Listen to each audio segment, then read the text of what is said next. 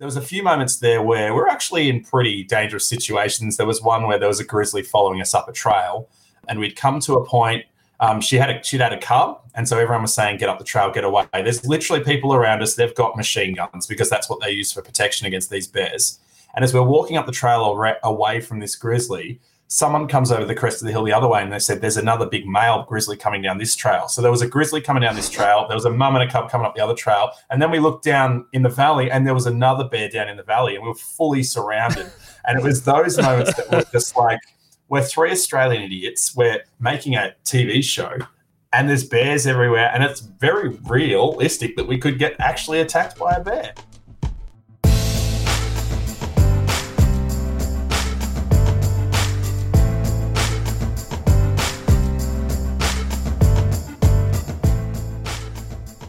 Hello, everybody. Welcome back to Punching Sideways with Josh and Mel. Today, it's a bit of an old school guest for me, but someone pretty new for Mel. Allo Baker coming to us from. Are you in?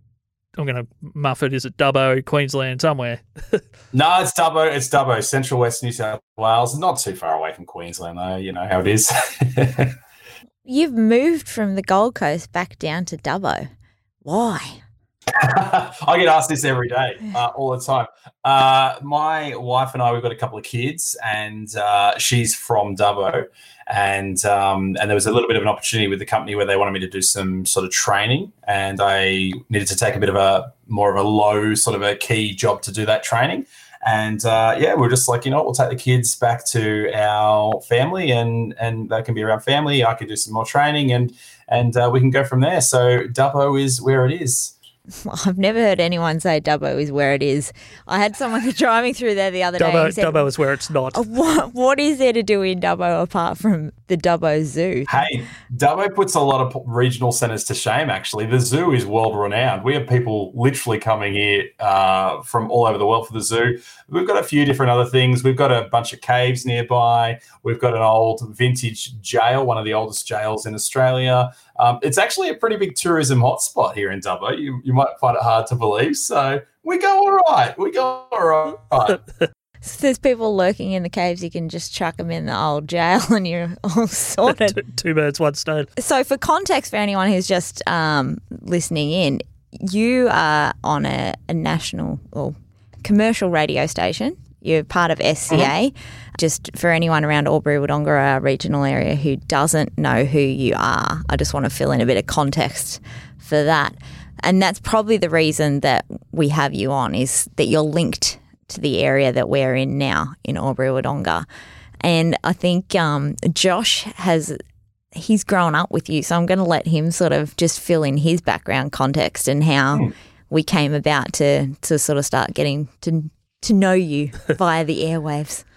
So, hello. I'm just going to describe how I remember you because I know just from even the last 30 Here seconds, you're a fair bit different as an adult than you were maybe as a teenager. But because I actually, I think our first proper interaction, besides sharing a school bus for a period of time, was that I co coached one of your basketball teams when you were in your mid teens. And you were tall, funny, really energetic and very fit at the time. That's probably from growing up on the farm and having a lot of a lot of jobs to do. You just ran and ran and ran the whole game. Is that your way of saying I'm not fit now? That's that's my way of not that's my way of not commenting. yeah, I plead the fifth on that. So you also to me weren't what I would say a, the traditional attention seeking kind of person that may some people may envisage going into entertainment. Back then you were a little bit quieter and you probably were just as comfortable not being the center of, of attention as you mm. were being the center of attention. And maybe you always dreamt of, you know, being in the entertainment business. But Tooma was 30 minutes from Corryong. Corryong was the mecca, the big center. Yeah. For context, for anyone that doesn't know, Corryong is about 1,500 people at its max. Tooma, I think, what was that, like maybe 20 to 30 oh, people in the town, oh, maybe less? That, that, that's a push, yeah. it's probably like twelve, maybe, yeah. yeah. So we'll get on to all the things you've done since leaving Corryong mm. and moving and broadening your horizons. You've done a lot of really exciting things, but my brother sh- managed to share a story with me yesterday that I hadn't heard before that I think may trigger a couple of memories for you. So just stick with me here. you were playing basketball against Cam, and Cam, for my little brother, is much, much bigger than an average human being. And you being a fit, energetic person at the time and pretty aggressive on the court when you wanted the ball, you jumped into Cam. And I don't know how that went for you. I can't imagine well. But you accidentally raked his eye and you hurt his eyeball. And then Cam, Cam being Cam lets out this massive swear word or a series of. And the umpire at the time said, gave, gave Cam a tech foul and said, don't swear, that's inappropriate. And Cam said to him, how would you like it if I raked your eye? And the guy said, do it. So Cam did it. and then got 26 weeks suspension, I think. Really? Do you remember that particular incident? Look, I had it until you mentioned it just now, but I do remember. Uh, I remember. I, I remember Cam going off at me for something, and I didn't really understand because all I was like thinking is, I got to get the ball. Yeah. But I do remember the fact that he was sent off, and uh, he was not very happy with me for a long time. No, well, that was the reason he got basically wiped out for a whole season. Nothing to do with you. Him and the him and the referee had the battle. All I'll say, I've Alo, forgotten all about that. is you're a very brave person to have collided Oh. with Cam full stop. He was aggressive on the court. That, like that's all I remember about him on the court was he was aggressive, and you had to be twice as aggressive to take him on. Yeah, correct. Do you think? I think just from um, watching you and just talking to you now, you seem to be a little bit. Well, that story says just bull at a gate. If you see something, you just go for it. And Oh yeah, maybe. is that? I, I can probably relate to that a little bit. It probably wouldn't matter how big Cam was if Mm. if you wanted the ball. That's what your focus was. And is this There sort no of stopping. yeah? And is this sort of how you got from little little old Tooma to where you are? Probably. Uh, I, I mean, I've never really thought about it. Like I, I'm, I, as we all pretty much just said, I don't really stop and think about things. I, I mean, I do and I don't. I, I have a little bit of a strategic plan in the back of my mind where I want to do things and where I want to go. But uh, for the most part, it's if there's an opportunity and it's something I want to do, I'll, I'll try and go for it. And and I'll, I'm not afraid to get out of my comfort zone and, and ask for help as well. If you know, if someone's doing something that I want to be a part of, I'll you know, I'll ask them, you know, hey, is there any way I can get involved with that and, and be a part of it? And especially if it's to do with developing skills or um, getting better at, uh, at, you know, professionally or anything career wise. Um, yeah, I'm not afraid to just jump in and, and give it a crack. Wow, because that's not anything that I heard growing up in the town that we grew up in. As far as people, like no adults that I came across were telling me at any point, teachers, my parents, no one that, oh, you, you've got to ask if you want things to happen. I was very much, I don't know, it might have been just a slight age difference, but I very much received the work hard and things will just come to you eventually. Cle clearly, you've had you've had some insight that that's not the case. I think I think for me, a lot of uh, a lot of things I've done has come from learning interactions with people. And I mean, I, you know, we went to the same school, and there, there were teachers at at, uh, at uh, Consolidated School back in the day that did not like me. Um, they didn't like me, and they made it known. And you know, there was a number of teachers that said I wouldn't attribute to anything in life, and I've never really. I've I remembered it, but I've never really held on to it and made that something that you know makes me who I am. It's something I'm just aware of. It's like you know what, some people feel that way. I don't feel that way. I'm just going to give life a crack and and see where I end up. If you like us, like I like us, get onto punchingsideways.com, give us a bit of a likesy, have a bit of an exploration around, and maybe buy us a coffee. I think that's a the very a very good way to go about it because you can't fake being someone else for for so long. You're going to come undone pretty much, regardless of where. And I don't really think it's anyone's business what they think about you, as long as what you're doing is um, true to yourself. I think, and you can reconcile it in your head. Yeah, you've hit the nail on the head. How about Tooma? Tell me about Tooma. I grew up on a little dairy farm, and as soon did you grow up on a dairy farm? So my uncles have the second part of the property next door, and that's the dairy farm. But yeah, so 50-50 dairy beef farm. I know the drill. You know the drill. The early morning was that good training for radio? Uh, well, I guess so for breakfast radio. I didn't do a lot of breakfast milking. because uh, obviously I went to school, but uh, I did a lot of afternoons. Uh, I, I, think dairy farming is really hard work, and I think that probably in itself was a lot of good training and family ethics. My family worked pretty hard, and um, so probably indirectly, yeah. The school guidance counselor. Did you have any guidance at all, or, or yeah, right? Uh, what? How does this conversation go when you're you're in a, in a little little part of the world up in Tooma, New South Wales, and did you always just go, "I want to be on radio"? How does that turn out? Look, I honestly don't remember any chats with school guidance. I remember things with teachers and that about what you want to do with your career, but uh, I, I, was usually in trouble. So uh, anything that was said to me was usually quite firm, and things that my brain just uh, yeah didn't want to listen to. But I did. I think I was probably about fourteen when I first decided I wanted to do radio. And I was actually at the dairy. I was doing a shift at the dairy, and I was explaining it to one of my cousins who was working. Yeah. And she's like, "What do you want to do that with your life for? What do you want to be on radio for?" She's like, "Well, you got to learn to talk first.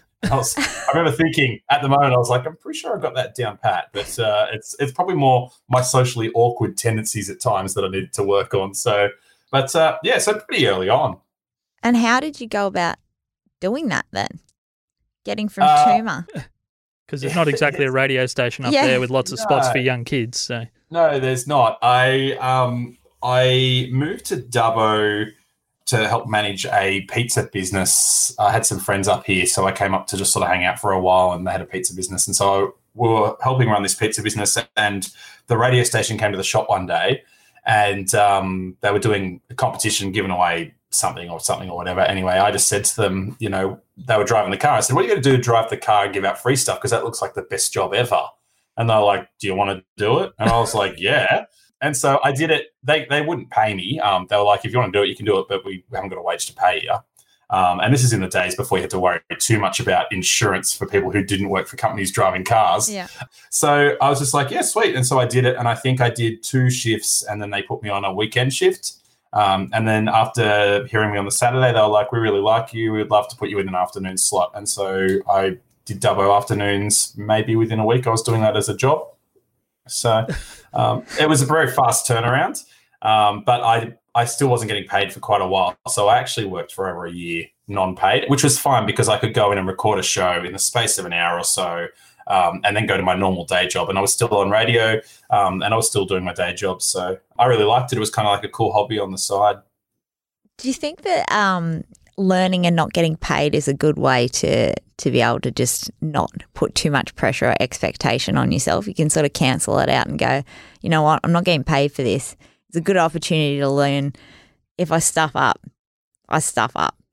I think for me, it was um, it was it kind of worked well for me because it gave me the ability to realize that I actually did like the industry and I wanted to be in it. Like, I mean, obviously, getting paid would have been nice. I would have got extra cash but the ability to push myself without getting paid really I guess it made the dust settle whether I really liked it or whether I didn't. And I loved it so much that I didn't actually care that I wasn't getting paid. Like I was managing this pizza business on the side. I was working for Optus as well, and I was doing the radio stuff as well. So I was pretty busy. I mean, when you're 21, you're like indestructible, right? I think I was probably 19. You're like you you don't care if you work three or four jobs. It's like as long as you're doing stuff that you love, and and that's that's what I was doing. And it it went from there on to bigger and better things.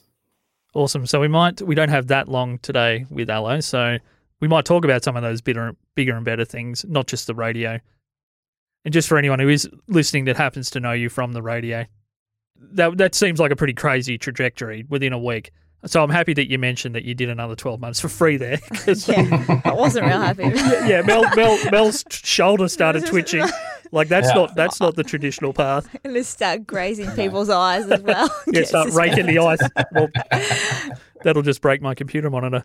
So, just with a few of the things you've done on TV, which is partly the radio thing. I always remembered quirky personality, could talk, mm. and was a funny guy. That made sense to me when I found out that's where you pursued a career. But the adventure travel kind of documentary stuff, that kind of caught me off guard when a mutual friend, Adam, said, "Oh, do you know what Allo's up to at the moment? He's making this TV show and it's on Foxtel and then it's going to, you know, free to air at some point and there's a couple of seasons."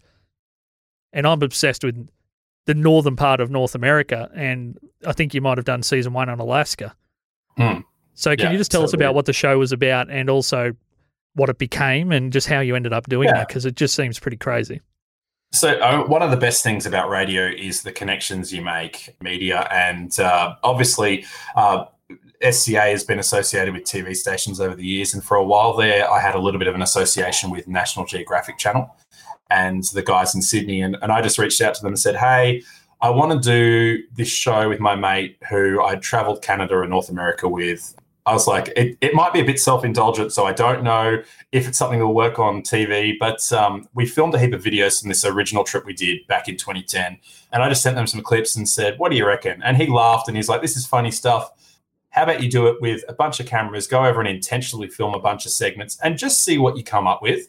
Um, and so National Geographic Channel literally gave us like two cameras and about 10 GoPros. And they said, Just go nuts, see what you come up with. And so we did this really, really rough plan of we're going to go to Alaska because Alaska was our favorite part of North America. We're going to try and find bears. We're going to go look at moose. We're going to be a part of the local uh, events, and uh, and then we just hit the ground running. We just hit the ground. We filmed everything. We bought a drone, and then we got home and we edited a bunch of stuff together uh, and sent it to them. And, and they were like, "This is amazing! Like this stuff's really, really cool." They were like, "This isn't really the right fit for National Geographic Channel," but they had connections at Foxtel who were able to get us in contact with the right channel um, that were happy with our content. And then from there, uh, we cut six episodes and and polished them up and sent them to, to Foxtel. I mean, when I say polished them up, they're still rough as guts. Like it's it's it's pretty raw and rough show. Um, but I think Foxtel really liked it that way. So just for people that aren't familiar, it, it was called Aussie Dream Livers. Yeah. And when you say rough as guts, it kind of suited the aesthetic of what you were doing. Can you describe Yeah. to us, Alo, what it was that you were trying to achieve in the show? We were, well, I mean, uh, we just wanted to make it kind of a fun, family friendly kind of a travel travel log style show, um, and we just hit, happened to be hyper into North America and, and the animals and that, so we wanted to just showcase that from an Australian point of view, and uh, and Foxtel loved it. It was the number one addition to uh, Foxtel channels in October 2017. It, was the number one advertised program for that month, and it was yeah, they made a big splash, and yeah, we got heaps of love out of it, and it was really fun. So is there one particular story you can share from Alaska that maybe I'm encouraging people to go watch it because it really is entertaining, and maybe Alo can tell us later where it's available at the moment. But is there one thing that ended up on the cutting room floor that you kind of wish, in retrospect, you had a had on there? Is there any crazy story? all, all the goals that came out of it we used, but um, I think the the show didn't really capture because I mean, not forgetting we were everyday idiots who didn't know how to make a TV show, so our our content was probably pretty rough. Uh, but there was a few moments there where we we're actually in pretty dangerous situations. There was one where there was a grizzly following us up a trail, and we'd come to a point. Um, she had a she'd had a cub, and so everyone was saying, "Get up the trail, get away." There's literally people around us. They've got machine guns because that's what they use for protection against these bears.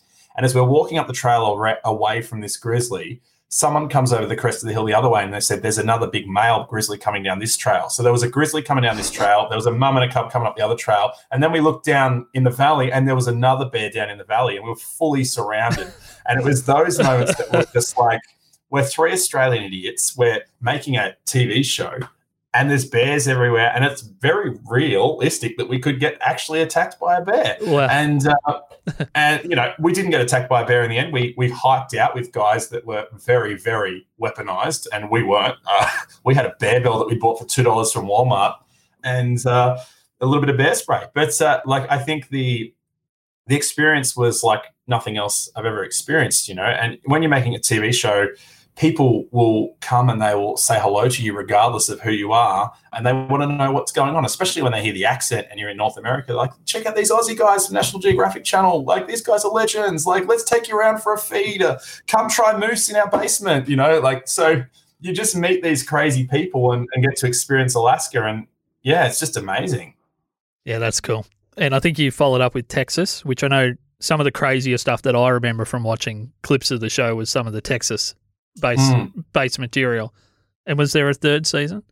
Uh, we haven't planned a third season yet, no. But Okay. um, yeah, t- Texas was the second one that dropped about a year ago, and um, Channel Seven have just renewed contracts for that and the Alaska show. So, yeah, So you've had um, obviously now that I'm I've been listening to you, you've been in training for Bears up against Cam on the basketball court, and your love of food started when you worked in a pizza shop in Dubbo. Yeah. Is, Well, that, is that that where it all started? This this new series that you got coming out.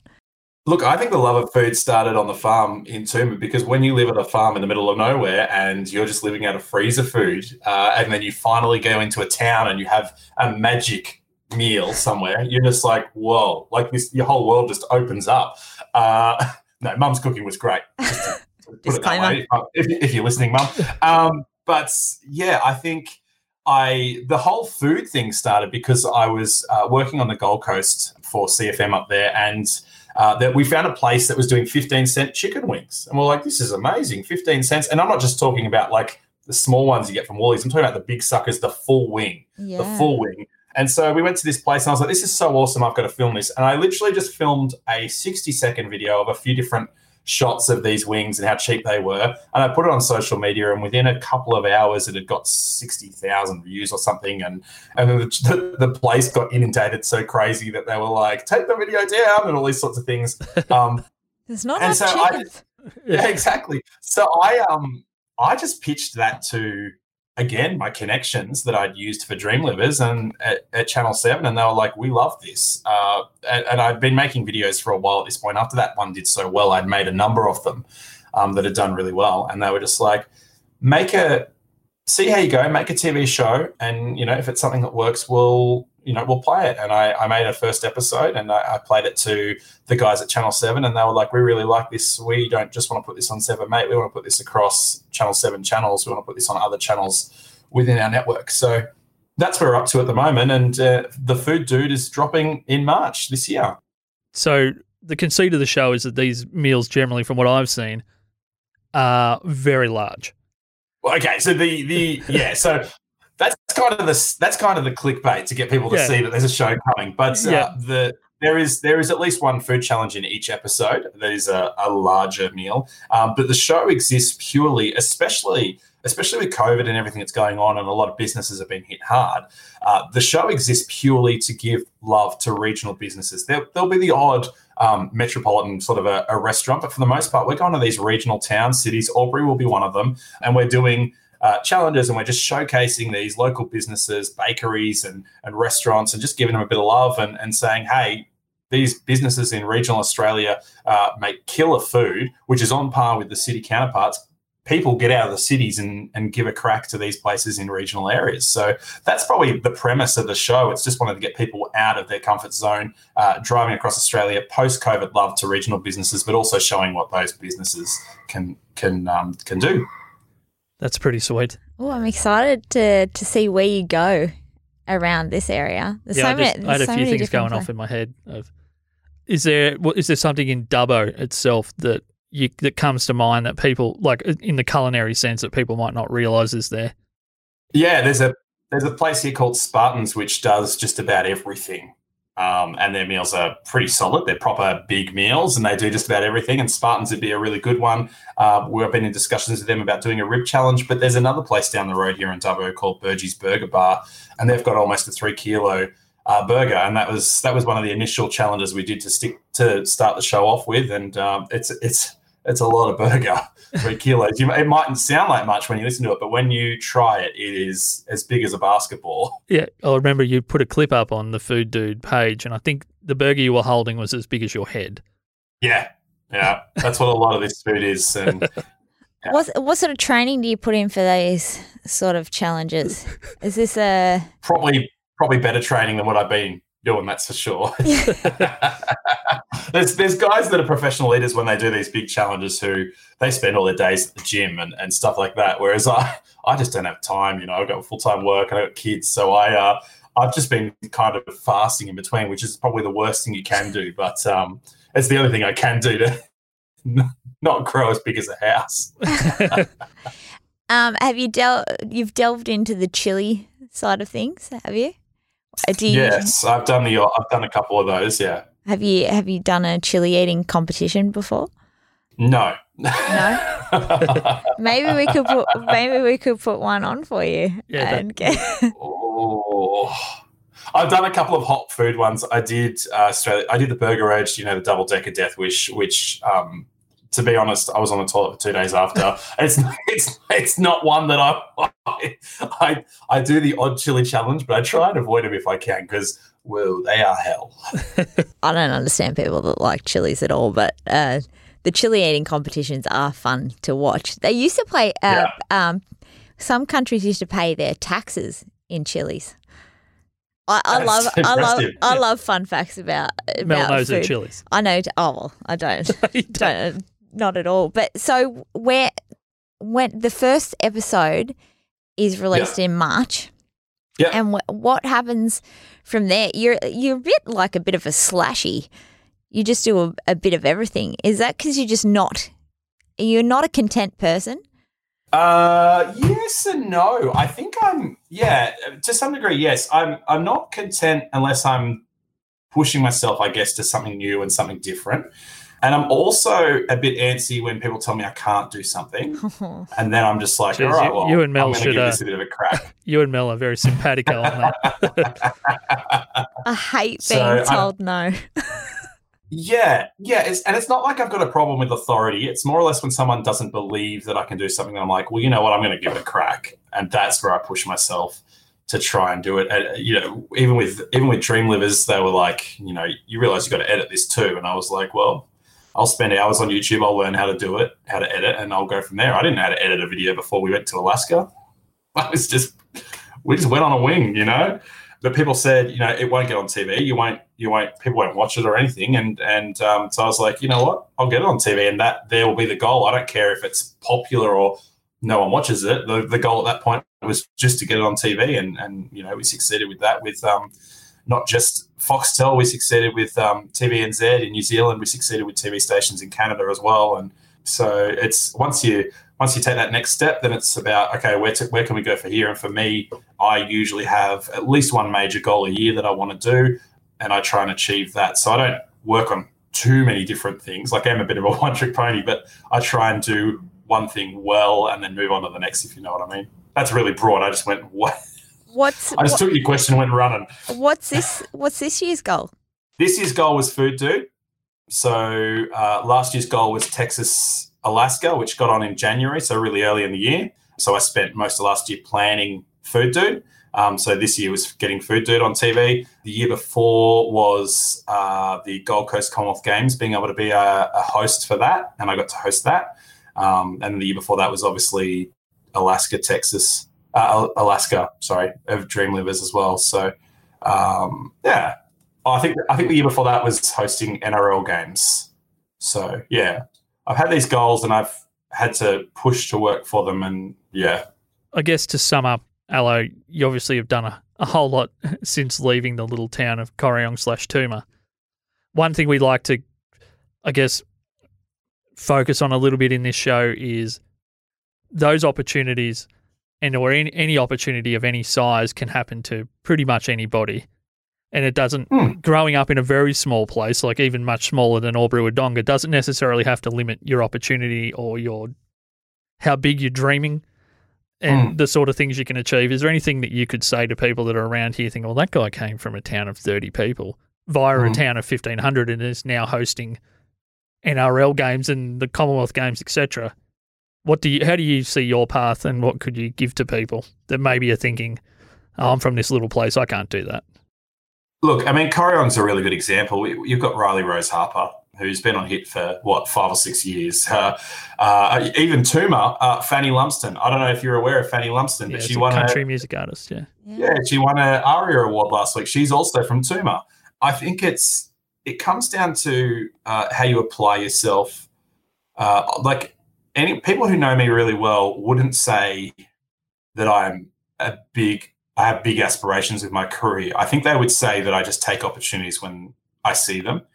So like I don't sit at home thinking, all right, I've got these goals and these goals and these goals. It's just it's it's often a lot of the time it comes down to being in the right place at the right time or where you're working. I, I think it's just being aware. So whoever you are, it doesn't matter whoever you are or wherever you are, whether you're in the big city or whether you're in, you know, the smallest country town in the middle of nowhere um, if you take opportunities to go to the next level um, and you do well, that's where you'll succeed. You apply yourself, you do well, and people love anyone who's willing to give something a go. Like especially bosses, if you're willing to give something a go and you're motivated and you do it well. And, and I say that knowing full well that I've botched up stuff in the past. I've, I've had goes at things and screwed it up, up hard.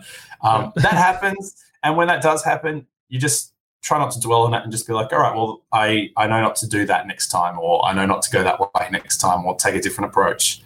Um, if that makes sense. Yeah, it does completely. I just think that there's an opportunity to commentate the old jail or one of the the tours at the caves in Dubbo. I think you're just selling yourself yeah. short. Like, I mean, NRL, that's okay. Yeah, it's all right. It's okay. but I mean, up this, end, up this end of the world, NRL is king. It's uh, look. Don't get me wrong. I'm a I'm a Tiger supporter through and through, and I grew up down in in that region. You know, I, I used to go to Lavo shops all the time. Uh, with Wodonga Plaza. Is it even still called Wodonga Plaza these Wodonga days? Plaza. I don't know. Stabbington is what we now like yeah. call it over. Yeah. yeah. Wodonga Plaza so still. I think Lavvy was the only place you could get a football jumper back in the day. Yeah, probably one of the, one of those little pop up shops. but I still I still consider the Upper Murray my home. Um, I get home to see my parents every chance I get, and I think it's one of the most beautiful regions uh, in Australia. And I'm not even I'm not even making that up to suck up to you guys. I genuinely think it's the best part of the country. And I was devastated when the fires went through last year. My parents' place got more than 50% wiped out, and um, as soon as I could, I got down there and tried to help any way I could. But um, yeah, I think you guys look, I talk Dubbo up, but uh, Dubbo ain't anywhere near as beautiful as the as that region. Wow, thanks, mate. uh, just on that, note, do you have a message to any of the people that are still up in that Upper Murray area that has been affected by fires? Because yeah. I think it's still an ongoing thing that people have forgotten about because of what this year has been. COVID, yeah. Yeah, shout out to everyone in the Upper Murray. Uh, uh you know, I've got a bunch of friends. I think Evan Nicholas straight away. I think pretty sure he lost 100 head of cattle and a house. And I just, um, what you, yeah, you guys know that we love you and we're still uh, getting around you guys and supporting you guys best as possible. And um, yeah, if there's any way we can help out, just give us a yell out.